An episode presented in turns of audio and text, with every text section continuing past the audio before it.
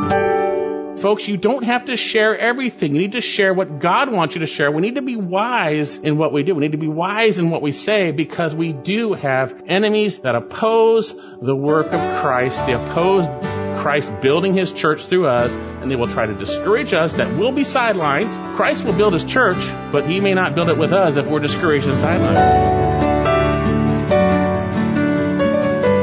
Welcome to this Tuesday edition of Equipping the Saints with Greg Lundstedt, pastor of Equipping Bible Church in Greer, South Carolina. And Dave, today it's letter day, and I have an email from Gwendolyn. She says, thanks all the staff who rightly divide the Word of God. God bless. Well, Gwendolyn, you are so welcome, and we are so thankful for the privilege to share God's Word. So thank you for your encouragement. And Greg, today we complete our look at Nehemiah chapter two. Yes, we do, Dave, so let's get right to it and turn in our Bibles to Nehemiah chapter two, and we're looking at verses nine through twenty. Well, thanks, Greg. Now, today's message is one you'll want to share with a friend. Just tell them to visit E T S radio dot org.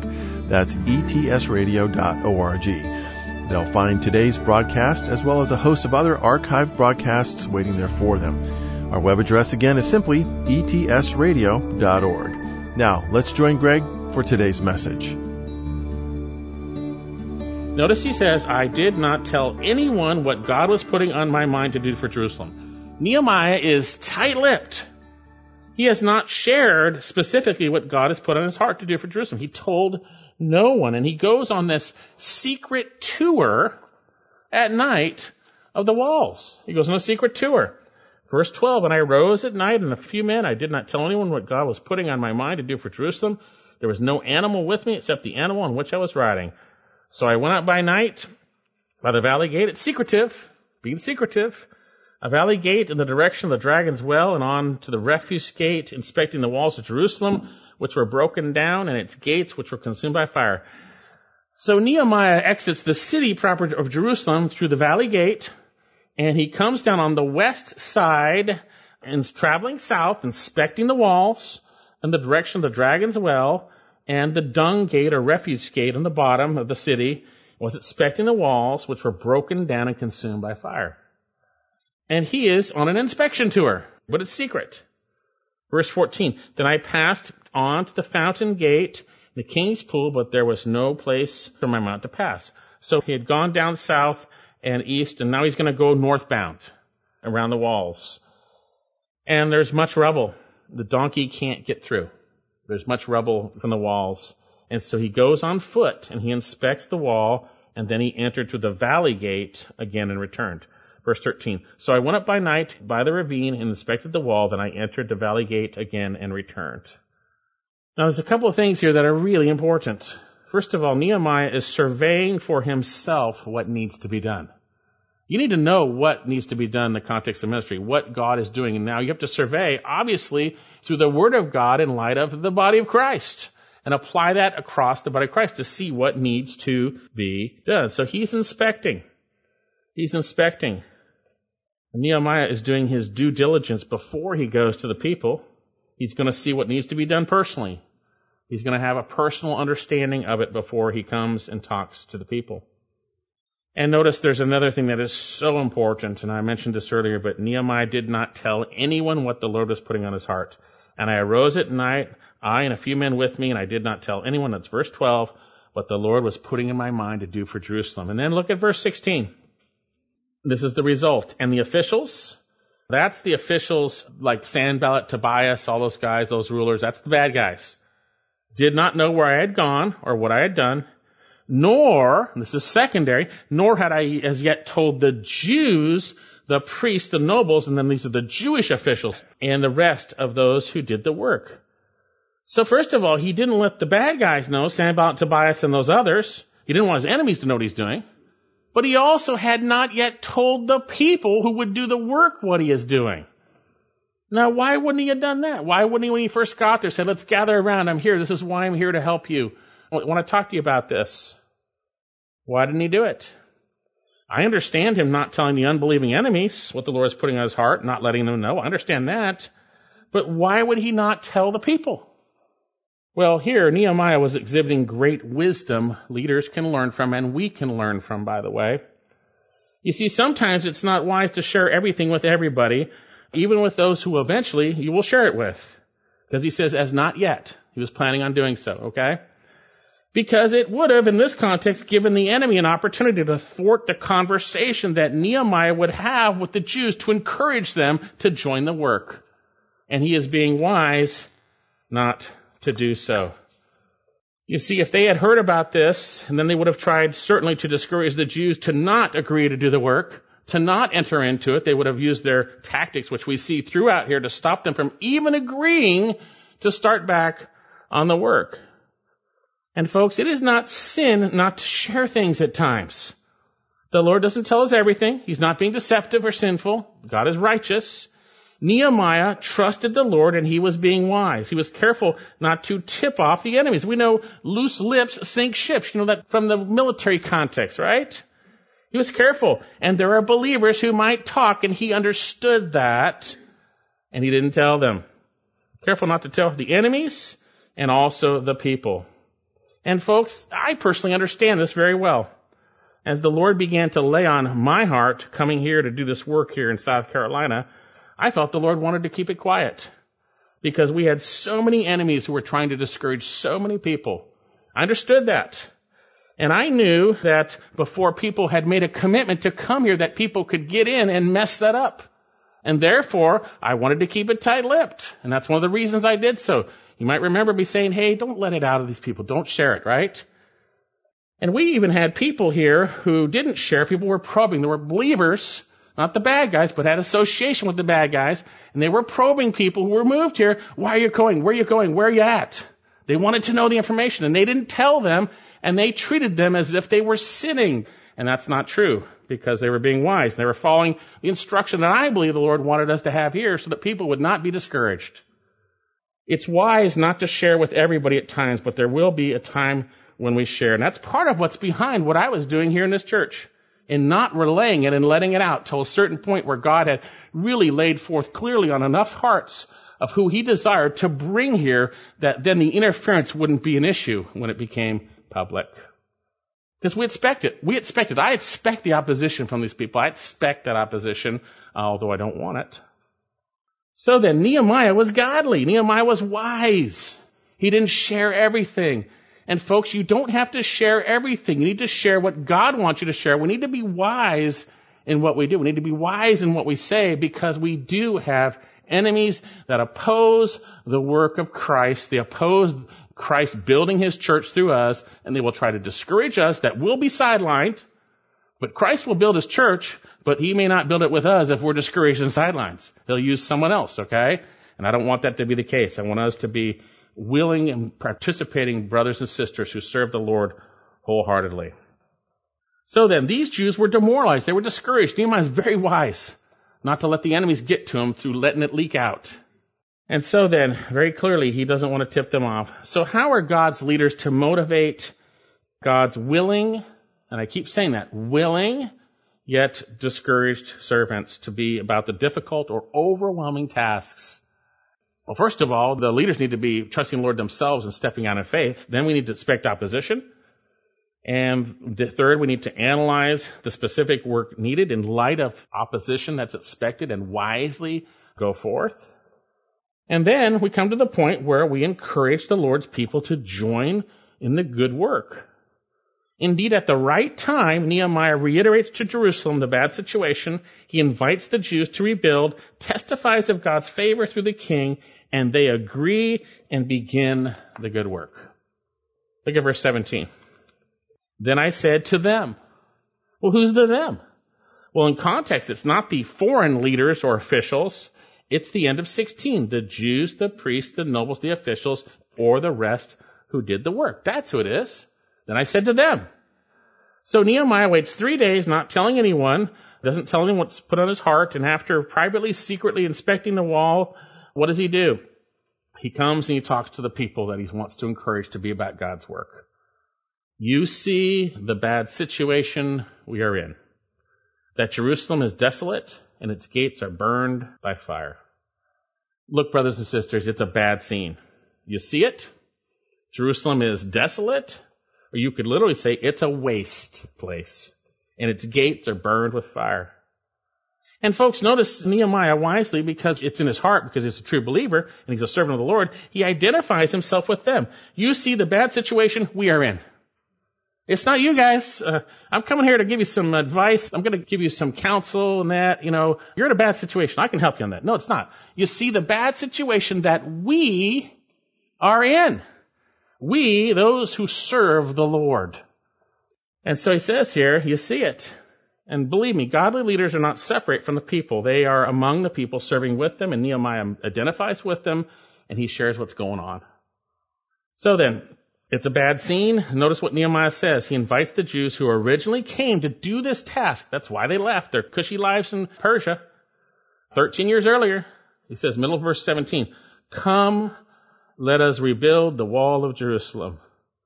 Pretty simple invitation. Let us rebuild the wall together. Let's do this. And notice he gives the reason that we may no longer be a reproach. He gives a biblical reason. You see, the Jews were being reproached because their city was in shambles. It was the glorious city of the Lord who had identified his name with it. And it was in shambles, in ruins, the gates burned down. And they, as his people, were being reproached. You could probably hear the mockery. What kind of God do you have whose city is in rubble? Look at the gates burned down. Great God you have. Nice city, Jews. You know, you could hear their mocking, right? So Nehemiah invites them to work with him. Let's do it. Let's do it together. It's an overwhelming task, but we as leaders need to reiterate the reasons why we're doing it biblically, that we no longer will be a reproach. no longer be a reproach. Let's build together. But notice Nehemiah doesn't stop here. After inviting the whole group there to work on this, he now shares his own testimony of how God helped him all the way. You see, leaders need to step out in faith. If the, if the Lord is in it, and if he's there, there's going to be something to share.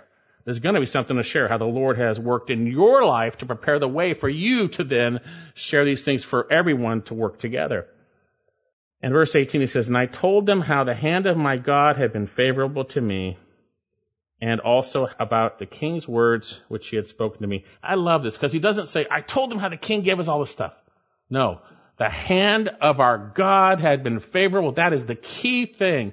God's favor had been upon us. His hand speaks of his working, his working, his protection, his might, right? How the hand of our God had been upon this. I told them. He told them what God had been doing, how God had been favorable, certainly through the king, certainly through how he got there. It was obvious. You could see the Persian army officials and the wheels that they'd had for him, or the stuff that they had. God's hand was upon him. There was no doubt about that. And notice he says, I also told them, he says here, the words that the king had spoken to me. This is very important. He needed to encourage them that God was in it, and God had opened the doors for them to step forward and do this. And so Nehemiah does so, and he desires to help them see that God's favor, so that they will see that his favor will be on them as they're about his work. So then, obviously, he says the good hand of our God was on him. We see that. So he says, let us rebuild together. Let's do it. Let's do the task. Let's be about it. And they said, notice end of verse eighteen, then they said, let us arise and build. Amen. Isn't that awesome? Let's do it. Let us arise and build. Let's do this. And folks, this was no mere lip service, because Nehemiah puts in in advance, as he's writing this past the time that it's been done, he's sharing back on how it happened. He writes in that they did do it. Look at this. So they put their hands to the good work. They actually went about it. They actually did it. So then, in light of the overwhelming task, Nehemiah reiterated the biblical need. He invited the body to work with them, and he testified of God's favor upon the work so far. So then, how are leaders to motivate God's willing yet discouraged servants to be about difficult and overwhelming tasks? First of all, they need to lead by trusting the Lord and stepping out in faith in the very same area themselves. Secondly, they need to expect opposition, yet trust the Lord. Third, they need to analyze the work wisely in light of that opposition and wisely respond. Then at the right time, the right time, they need to encourage the Lord's people to join his good work, revealing how the Lord's favor has been shown and already working in their life.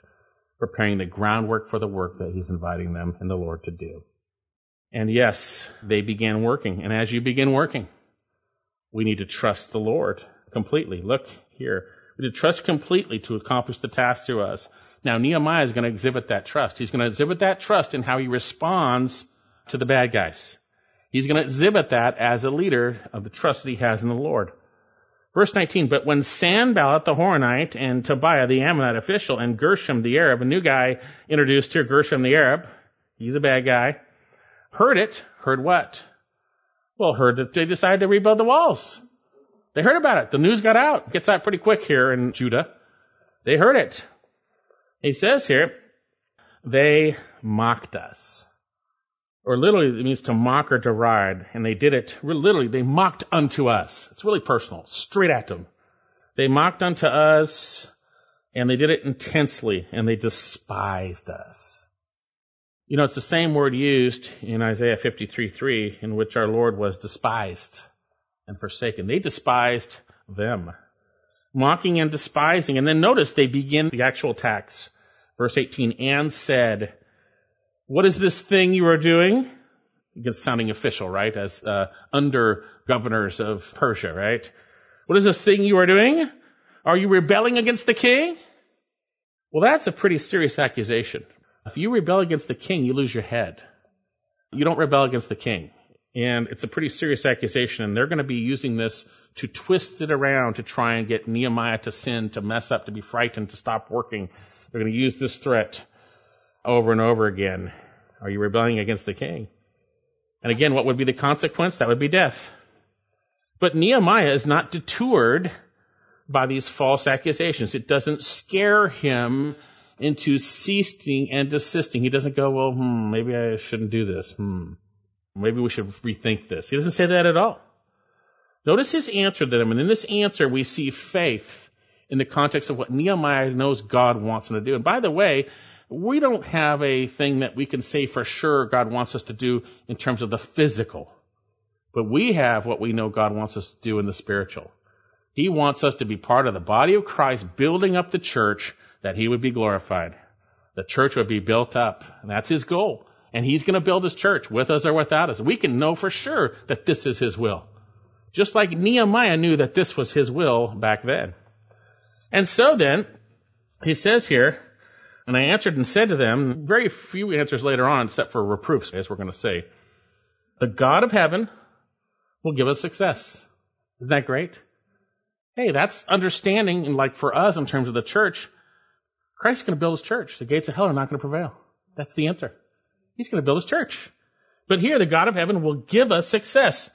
Therefore, we, his servants, will arise and build. Therefore, we're going to do it. We're not going to stop. We're going to do what God is calling us to do.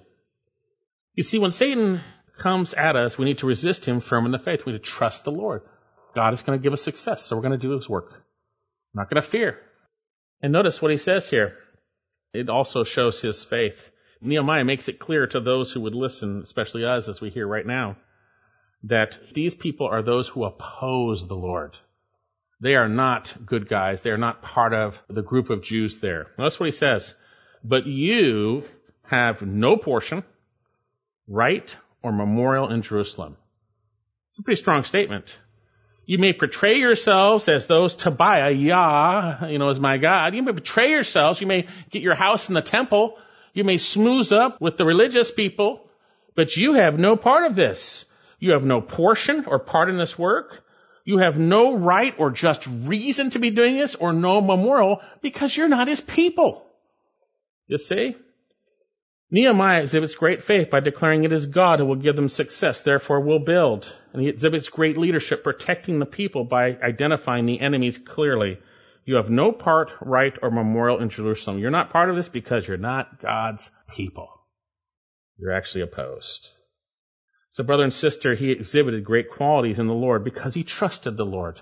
I don't think Nehemiah went to a leadership seminar for Christians or whatever it might be. He trusted the Lord. He trusted him. He exhibited great faith in the Lord.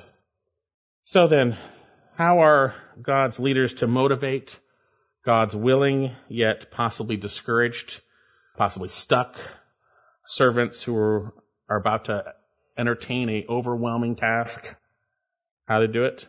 First of all, the leader needs to step out in faith in that very area and trust the Lord and let God's hand be upon him.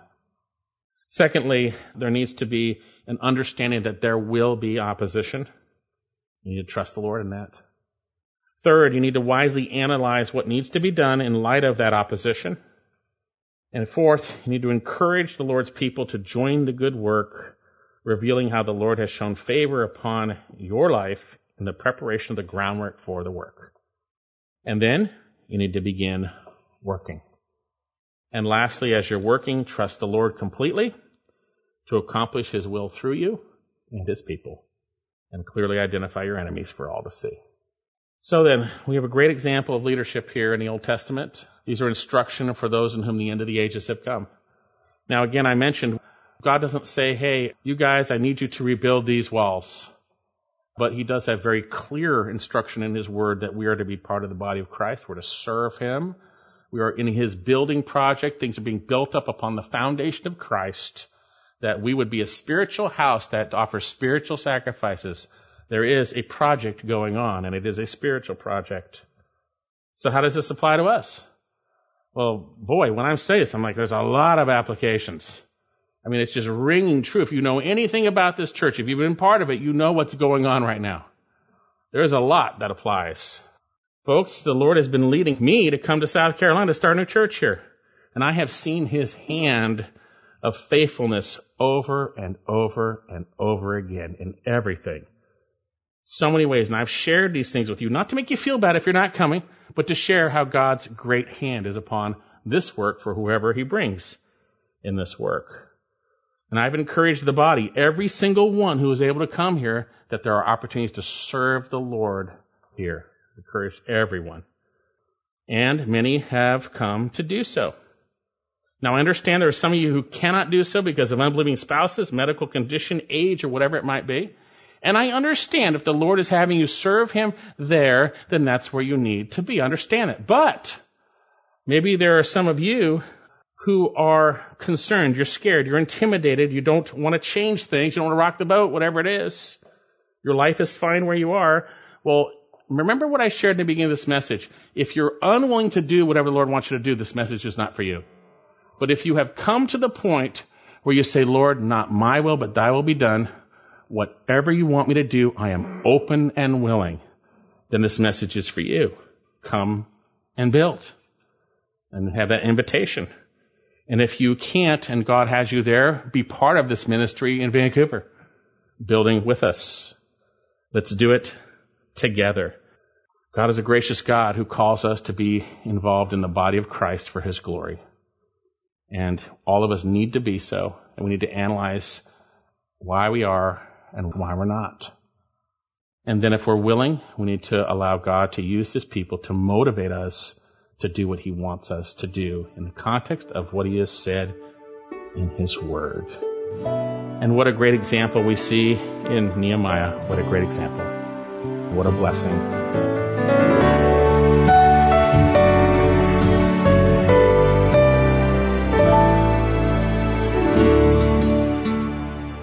If you've just joined us, you've been listening to Equipping the Saints with Greg Lundstedt. You can hear today's message again by visiting our website, e t s radio dot org. That's e t s radio dot org. C Ds of today's message or other messages are available at our website as well. And as a part of the ministry of Equipping the Saints, all our audio resources are available at no cost to you, thanks to the Lord's provision through the faithful support of friends of this broadcast. To order your complimentary C D, call us toll-free one eight hundred five nine six nine one four four. That's eight hundred five nine six nine one four four. If you prefer to request your complimentary C D by email, our email address is contact at e t s radio dot org. Greg, as we close today's broadcast, what's the application for us? Well, Dave, as we've seen in Nehemiah's example, the application is that the Lord uses his leaders to encourage the discouraged to serve, to serve the Lord together. And now maybe there's some of you whom the Lord is working on. You're scared. You're intimidated by the difficulties or, or whatever it might be. You're fearful. But is the Lord putting it on your heart to serve Him? Let's do that. Let's do that together. And I believe you'll see His good hand upon you. As we close today's broadcast, it's our prayer that the Word of God has done its work in your life and that you've been challenged and encouraged to follow Christ more closely. If you'd like a complimentary C D of today's broadcast, call us toll-free at one eight hundred five nine six nine one four four. That's eight hundred five nine six nine one four four. If you prefer to request your complimentary C D by email, our email address is contact at etsradio.org.